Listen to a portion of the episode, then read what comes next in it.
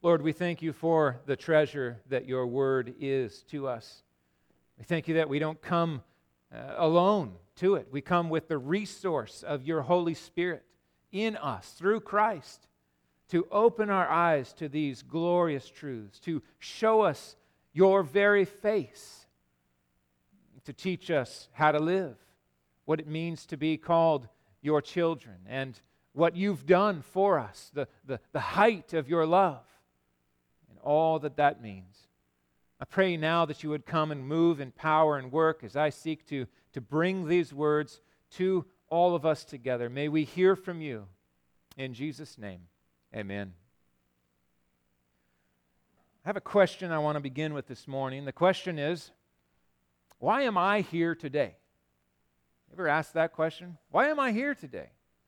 The answer is that there are 10,000 little moments that God, like fabric, has taken each strand and, and woven together. It is the work of God. I want to give you just a, a glimpse into a bit of my own story. It was May 1944, just days before the invasion of Normandy was set to take place. My grandfather, William Ware, he was a Seabee in the Navy. And one of the assignments that the, the Navy Seabees were given was to hit the beach under the cover of darkness and work with engineers to strap explosives on all of the defenses so they could blow those things up, and then the landing forces could have clear landing zones where they could land and launch the attack from. My grandpa was uh, had crossed the Atlantic. They were in the staging area. They were rehearsing. I don't think they had told everybody yet exactly what the mission was. And then all of a sudden, he felt a sharp pain. And it got worse and worse. He ended up in the hospital, and it turns out that his appendix ruptured, requiring surgery and a recovery time that took him off of active duty, where his unit on June 6th was the spearhead of the Normandy invasion, riddled with loss. My grandfather, instead, was shipped cleared, uh, they had to clear the hospital beds to prepare for all the wounded that would be coming. And so they shipped him all the way home to Spokane, Washington, to the air base out there. He's from Macon, Georgia. He had never been to Washington, he had no clue about the Northwest. And here he found himself recovering in Spokane, Washington. As his unit hit the beaches of Normandy, he hit the basement of a Baptist church in Spokane, Washington to pray. And as he prayed, he just so happened to catch the eye of a young, pretty lady named Ruth. Named Ruth. That's a perfect fit for our text. And so love began to unfold. My grandmother and my grandfather met for the first time. Now, had it not been for that appendix, I wouldn't be here. Isn't that amazing? Didn't think of that, did you? Fast forward a few years uh, to this place. The fall of 1994, my heart was set on Moody Bible Institute. In fact, I was so convinced that this is where I was going to go, I went hunting the day of the SATs. You know why? Because I didn't need to take the, AC, uh, the, the SATs. The, all I needed was the ACT, because that's what Moody required. I skipped them entirely. I was so convinced that this was the school for me. I had yet to be accepted, but that didn't matter and I didn't see a thing when I went hunting, which is par for the course. However, I applied in the fall of 1994. I applied and on the application, which was extremely strict at that point. This school was um, highly desirable, and application process was very difficult.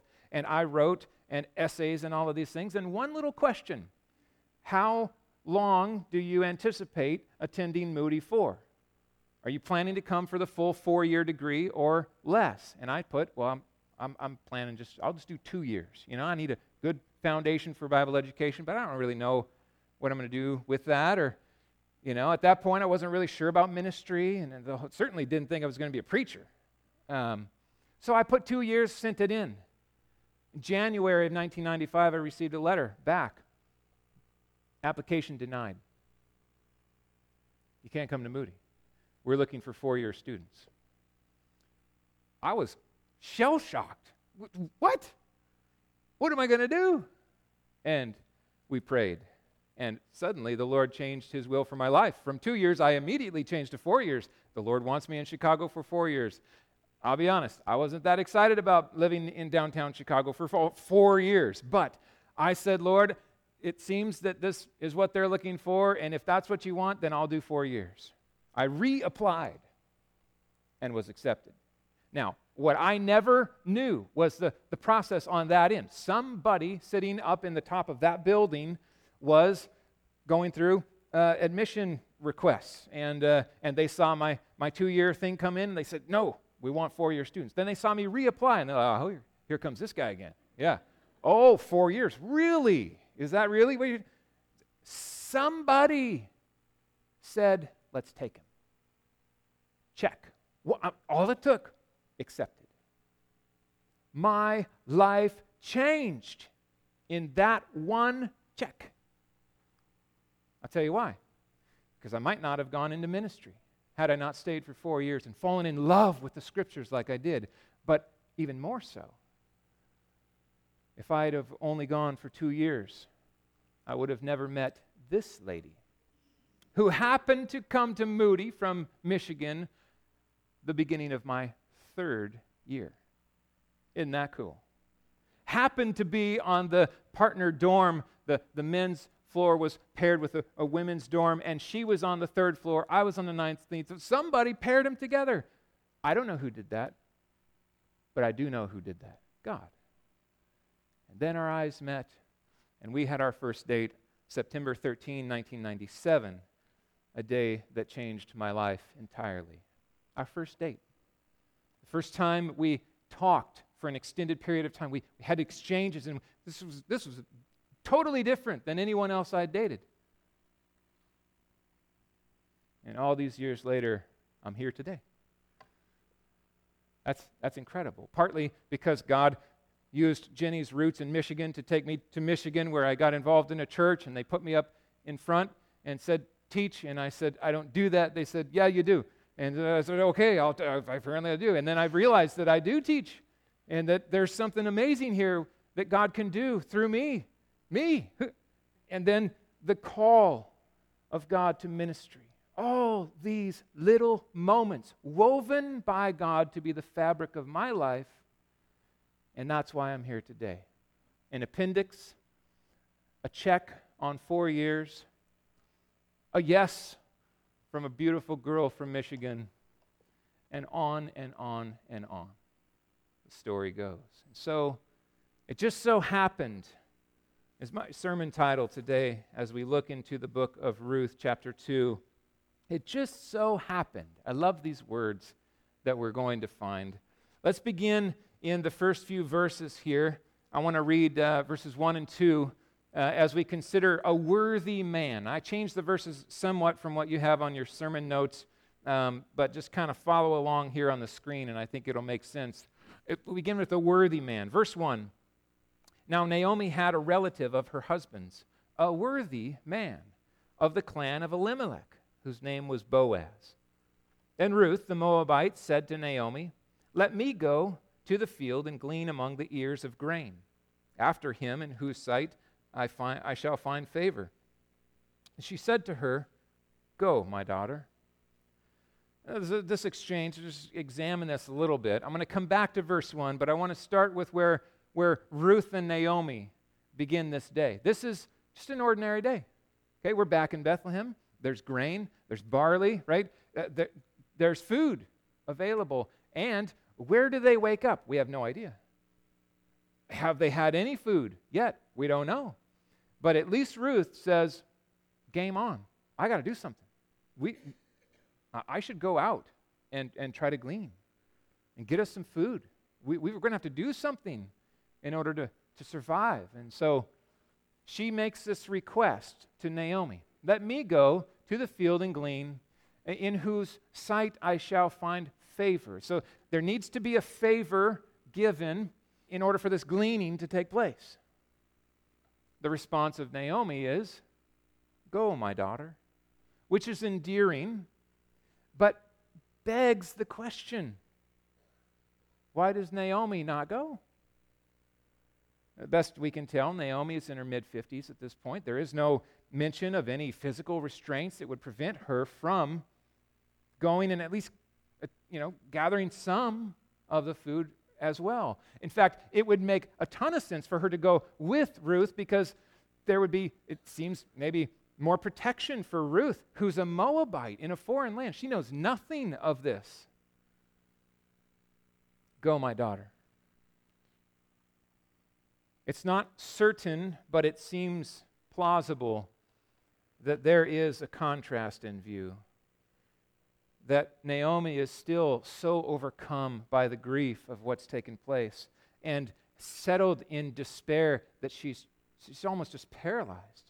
She's so discouraged, so down. She's not even going out to get food, she's just staying put.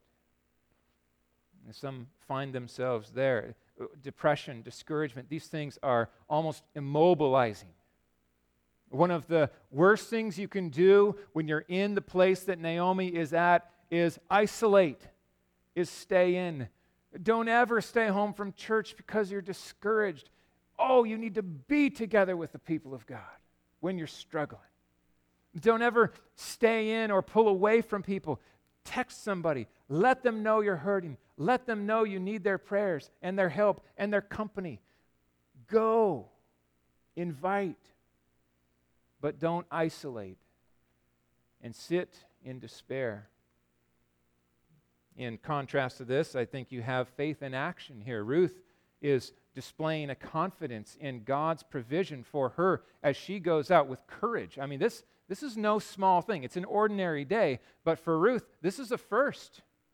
I have no idea what I'm going to expect to find. Let's talk a little bit about gleaning, just so we have a, a context.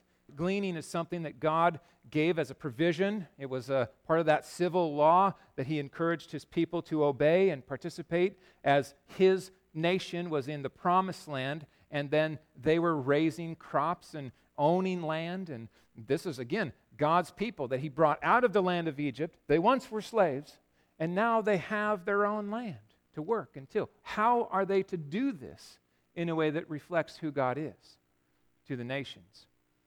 Well, this is one command we find in Leviticus 23 22. He says this when you reap the harvest of your land, you shall not reap your field right up to its edge, nor shall you gather the gleanings after your harvest. So don't gather the crops all the way to the edge of the field. Leave the border around your field unharvested, totally.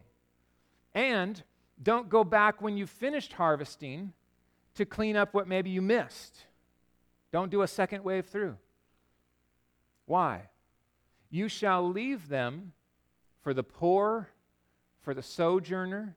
In another passage, he builds out this command for the fatherless, for the widow, and the sojourner, those who are, are strangers in your land, those who are coming from other nations, i.e., a Moabite widow. This is a complete fit for the situation that Naomi and Ruth find themselves in.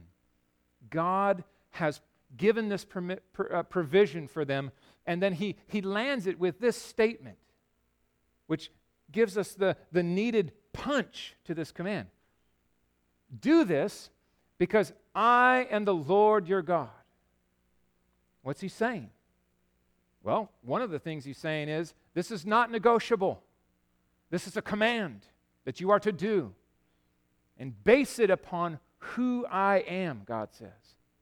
In a sense, he's saying, reflect my heart in the way that you care for and create opportunities for those who are in the margins, those who are struggling. We'll just add that there's some wisdom to be found here. This is not just a handout. It's not just a, a handout. This is an opportunity. So it's a, it's a welfare work program. This is, uh, this is an invitation to those who are in need, uh, who are poor, who have uh, a situation that is uh, just beyond them, to come and work and find a, a way to exist, a way to provide for themselves. So the landowner has a responsibility, but so does the person in need. I think it helps us understand wisely how we might think in our own day about helping those in need. It's good for people to have responsibility in helping to meet their own needs, and sometimes they need help in that as well. It's, it's just wise, and it reflects the heart of God. Now, Ruth's uncertain day, here we have to step back and say, wait a second, what is the period of time which this is taking place? Well, it's the judges. It's the period of time when everyone did right in his own eyes, and there was no fear of God in the land. And so we know at least there was a season where the judgment of God fell with such severity that there was no food. He brought famine to judge the land and the people for their sin. Now we have food, but that might make it even harder. If you're a landowner and you're coming out of a season of famine where you don't have food, and now you have a bountiful harvest, are you keen to obey that law about providing for the poor? You might, in, in your mind, say, I need every single grain in my storehouse in case this happens again. And so I know, Lord, you know, you told me to do this, but I, you know, I mean, I can justify this because, it, I mean, it, it could happen again. So, who will be the landowner who fears the Lord and refuses then to, to clear all of his property, but to leave some for those in need, and refuses to go back through it again and take all of it, but leave some for those who God is seeking to provide for? She happened to come to the part of the field belonging to Boaz. Look at verse 3. So Ruth set out and went and gleaned in the field after the reapers. I love this phrase. And she happened to come. She, she happened to come. Or as chance would have it, something like that. It's, it's almost this laughable phrase that the narrator speaks because we know what he's doing. He is revealing the sovereign hand of God who is working behind the scenes often. But this language almost makes us think it was just random, it was just by chance. She happened to come upon to the, the part of the field belonging to Boaz, who was the clan of Elimelech. That's repeated for emphasis. We should be thinking here, okay, that's no small detail. He, he's of the clan of Elimelech. That's Naomi's husband who died. Maybe things are not as bleak as we once thought. Hmm. Is this a chance encounter? Have you ever had a chance encounter? Ever? Nope. You haven't. Because chance doesn't exist, it is a non thing. There is no chance in the world where God rules. There's no randomness. There's no just, oh, whoa, hey, that was amazing. That, that just randomly happened. No, that's not how God rolls. It's not random chance that the appendix ruptured and he ended up in Spokane in the basement of a Baptist church. It's not random chance that I was accepted on my second attempt for four years and that three years I needed to meet my wife and experience God's stir to ministry. You've never had a chance encounter in your life. God's unseen hand is at work, and He is writing the story of stories. This leads us to the first date of Boaz and Ruth. They don't know it, but this is their first date. We're about to see how it unfolds. Verse 4 And Boaz came from Bethlehem, and he said to the reapers, The Lord be with you. And they answered, The Lord bless you. What an interesting thing. We learn a lot about Boaz. Let's just do a bit of a sketch of this man. What do we know so far? Number, verse 1 he, he is a relative of, of uh, Naomi's husband Elimelech, and he is described here as a worthy man. And it's hard to discern what specifically is being pointed to a man of renown or a well respected man. Uh, certainly, he is a, a man of character, a, a man who stands out, a worthy man. He is a respected landowner. We're going to see this in the coming verses. A relative of Elimelech, which is no small thing. And I might just add this detail in by way of some larger context. He happens to be the son of what I would suggest is Salmon and Rahab. Wow. Most believe that Salmon was the other spy that went into the land and was uh, with Caleb when they came to Jericho, and, and, and Rahab hid them, right, from uh, those who would, were seeking their lives, and then they escaped, and Rahab said, Remember me, and, and the Lord did and protected her, and then it seems that they got married. And they had a son. So, so, so Boaz is the son of a Canaanite. And he is in the line of Judah. That's pretty awesome. That's an incredible lineage to have in view. Rahab, certainly, as one of the women in the Matthew 1 lineage of Jesus. So, interesting details to note in here. Uh, Boaz would have grown up with a, a healthy care for and and, and, embracing of what God can do for foreigners. Right? God is not prejudiced. He calls the nations to worship. And he has witnessed in his own mom a radical change through what it happens when, when her conversion takes place. And she trusts the Lord. So we come back to this he said, The Lord be with you. And the reapers, the, uh, the, the people working and gleaning, respond with, The Lord bless you. First words often reveal a lot about the character of the man.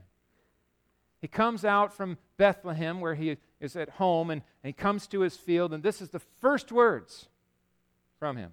What can we discern about these? Well, one, he's a God centered man. These are not the first words you say when you go to the place of your employees and your workers, and then the poor who are there as well and gleaning. If, if, if you're not a God centered man who has spent time with the Lord, you don't come out with this. His words The Lord Yahweh, the great I am, be with you. This is a word of, of blessing and encouragement for those who are in need. We also see that he is a kind hearted man. His first words are words of blessing to those who are struggling and, and, and having a tough time. A kind hearted man. We're going to see more of this as it unfolds. He is a God fearing man because guess what he's done? He's obeyed. He's obeyed when others have not. He has left the edges of his field for those in need and he has refused to tell his workers to go back through the field, but to leave some for those in need. We also see that he's a compassionate man. He's a man who has compassion. He, he's, he's pronouncing the great I am's blessing on those who are in a tough place. may God be with you. Their response shows they know this. They say, May the Lord bless you, Boaz.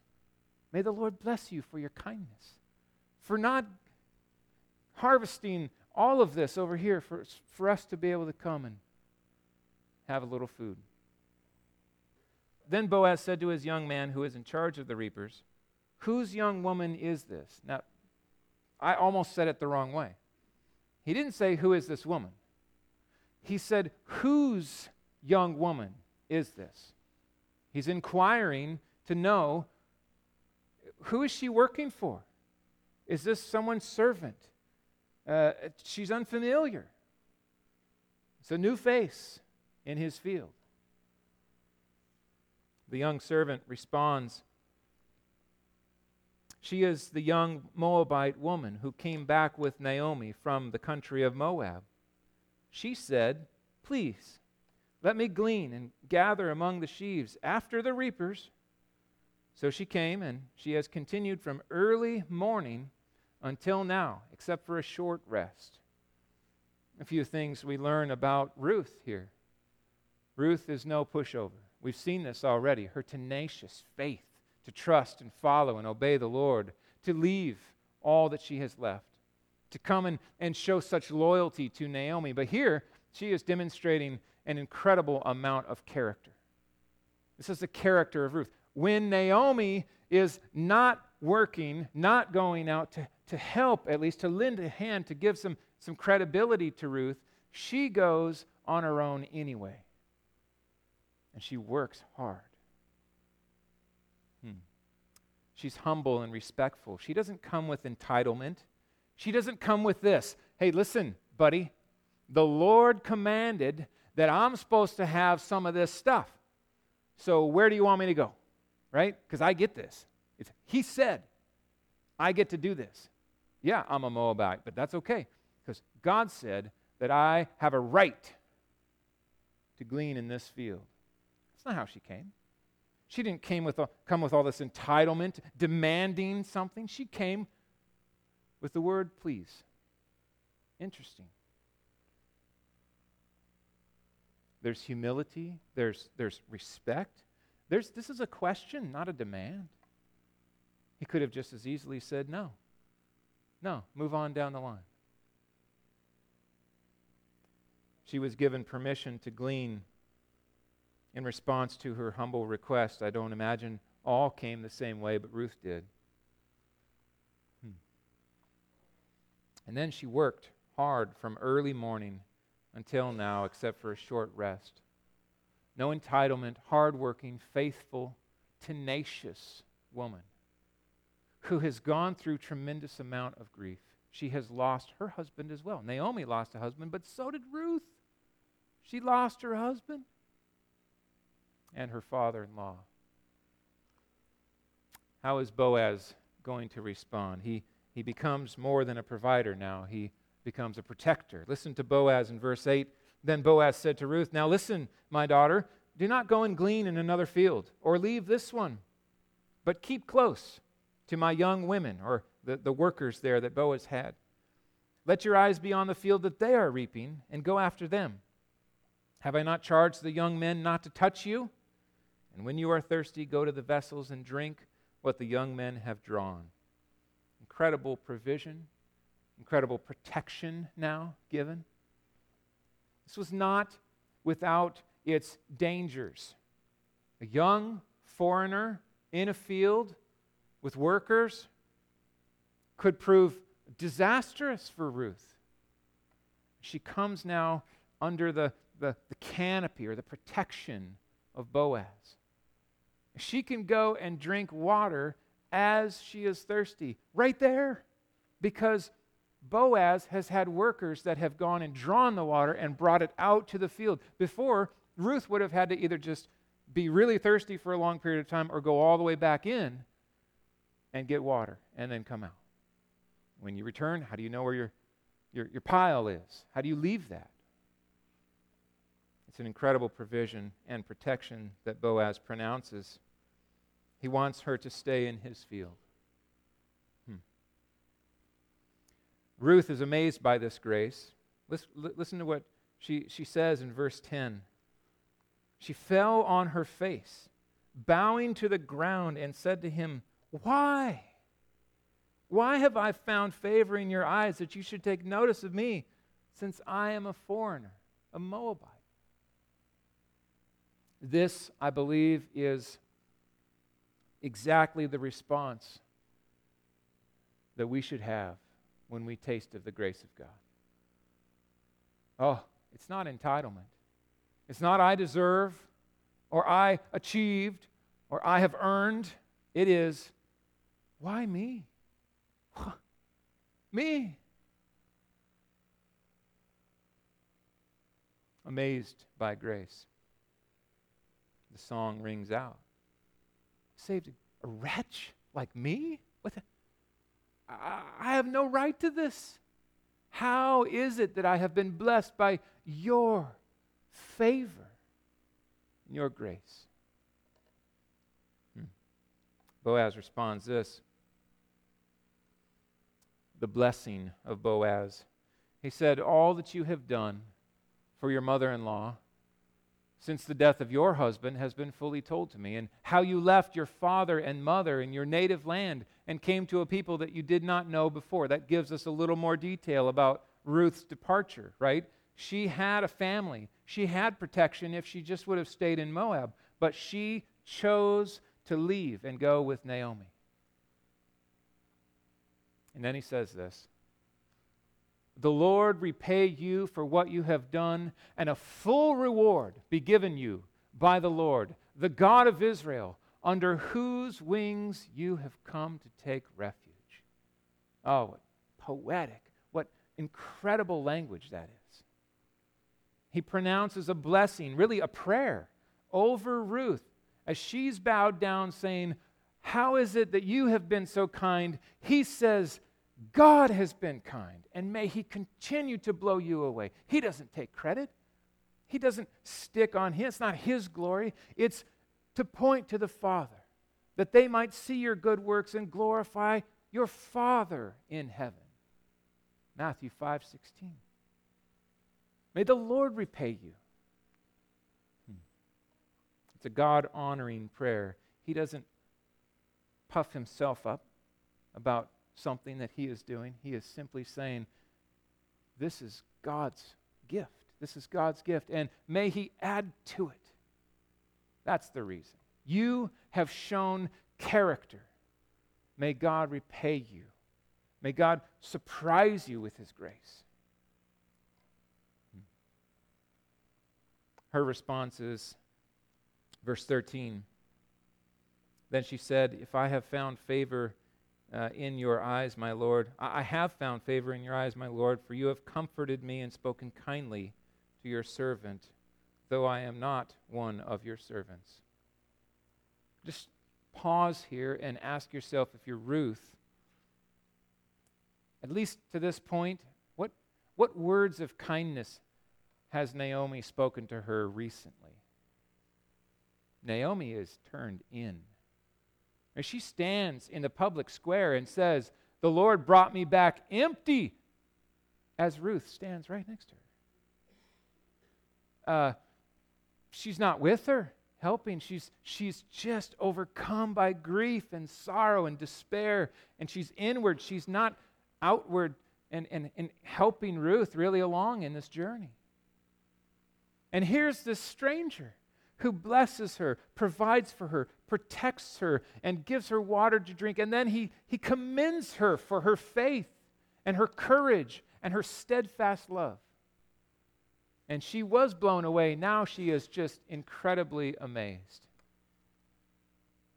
that God would love her this way, that she would be dealt with so kindly, assuming that she would be dealt with harshly because she's a Moabite and a widow in need. To say it was unexpected is an understatement. This, in fact, is no ordinary day. And I think Ruth is beginning to realize some, something is happening here. Something is happening. A worthy man meets a noble woman. Young men, when you meet a woman who has this kind of character, take notice. Take notice. Look for a noble woman who has this kind of character. And young ladies,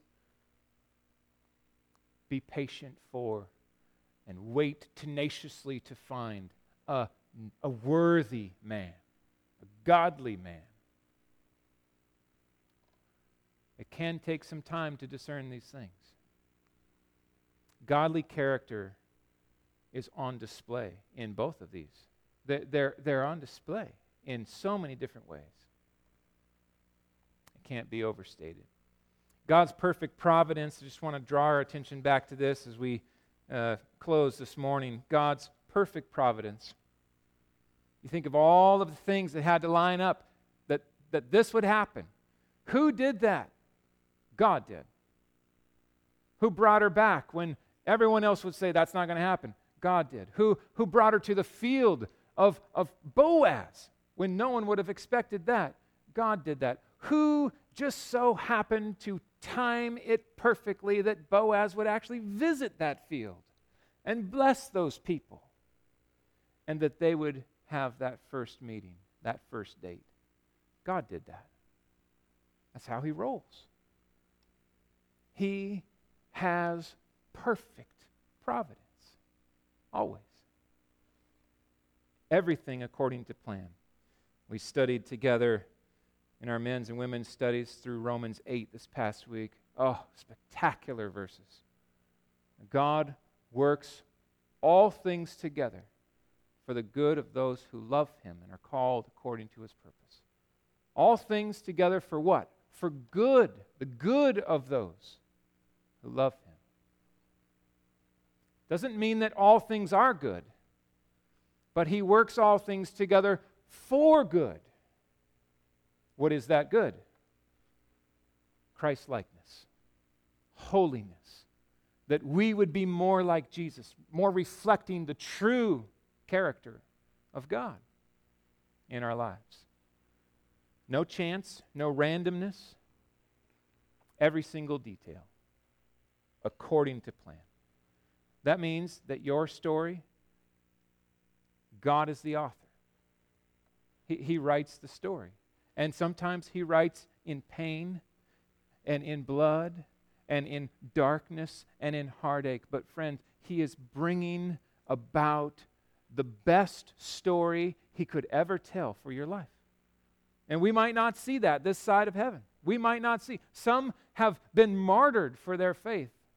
I mean, you read through the, the hall of faith in Hebrews. Some have only experienced darkness to meet with eternal light. And that is the story he wrote. Every single detail. So, our response this morning just three, three categories for us to consider. The first is this no randomness and no chance. We live in a world where a predominant worldview is that all of this, just with enough time, just happened. Just, it's just random. There really is no purpose, no meaning. And if you get into then the, the, the, the question of ethics, if you're honest with that kind of logic, those don't really matter either. We shouldn't be surprised with things that are horrific, that, that challenge our reality, like school shootings. When we propagate this poison worldview. There is meaning, it's not random. We're not just highly evolved clumps of slime. We are men and women made in the image of God with intrinsic value as God's creation. His image, His handiwork, His story. He has the pen that writes the story of your life. And by the way, he's already written the final chapter. He, he's, he's written it all, it's all finished already. He's not bound by time like we are. The end of Romans 8 uses past tense words to describe his salvation work. It is as good as done in the mind of God. Incredible. Second, the value of God reflecting character. Just call us to this. Young people in school, anyone at work, and in, in a context where this can be tested and, and, and tried, in the neighborhood, in all kinds of circumstances. You never know when God honoring character is going to be the appointed means of spectacular results. It was just an ordinary day. Boaz had no clue that this would be the day that would bring his lineage into the wedding of Ruth and be writing the story as the great grandfather of King David himself and Jesus. He didn't know this. What might tomorrow hold as you walk in the fear of the Lord? and shine His character and seek to be His agent in a broken world. One who speaks truth and love and life and forgiveness and joy and peace. What might He do? We don't know. But we do know that He does. And He has incredible plans to use us for His glory. Third, a heart for the hurting. We have in our church those who are widowed, widower. We have those who are hurting and sick, who are dealing with chronic pain. Every day is a battle. They wake up, to struggle through the day. By God's grace, they have a family here. That's us. It's Good Shepherd, com- community, church. The people to care for them, to love them. Boaz minded people who can say, What can I do today to bless? How can I help? What can I do to channel the love of God to you today? A heart for the hurting. Jesus is such an example of this to us. While we were still sinners, Christ died for us. We, we didn't even want help. And he said, I love you. I lay down my life for you to save you set you on the path of life. Let's pray. Lord, we pray that we would have hearts like this. Make us more like Boaz. Oh, God, help us to take the opportunities that you bring into our lives, to see like he saw, to have hearts that would overflow to those who are in need. I pray that we would not be uh, cold or calloused or, or even just blind to those opportunities to be uh, your agents of love to those who are hurting, both inside these walls for those in our congregation and all those outside. Whatever nationality they have, oh, Father, I pray that there would never be any instinct that would put a wall up because of another color of skin or another background or anything that would prevent us from moving in love. We thank you for your heart for the nations. Make it more our heart. And God, we give glory to you because it can never be said in our lives, it just so happened. You are the great author of the story, and you write these words for our stories with, with a perfect view, an all wise plan of old. Help us to trust you when it's difficult, to look to you like Ruth with a tenacious faith, and, and, and watch you turn our story into something glorious day by day. In Jesus' name we pray. Amen.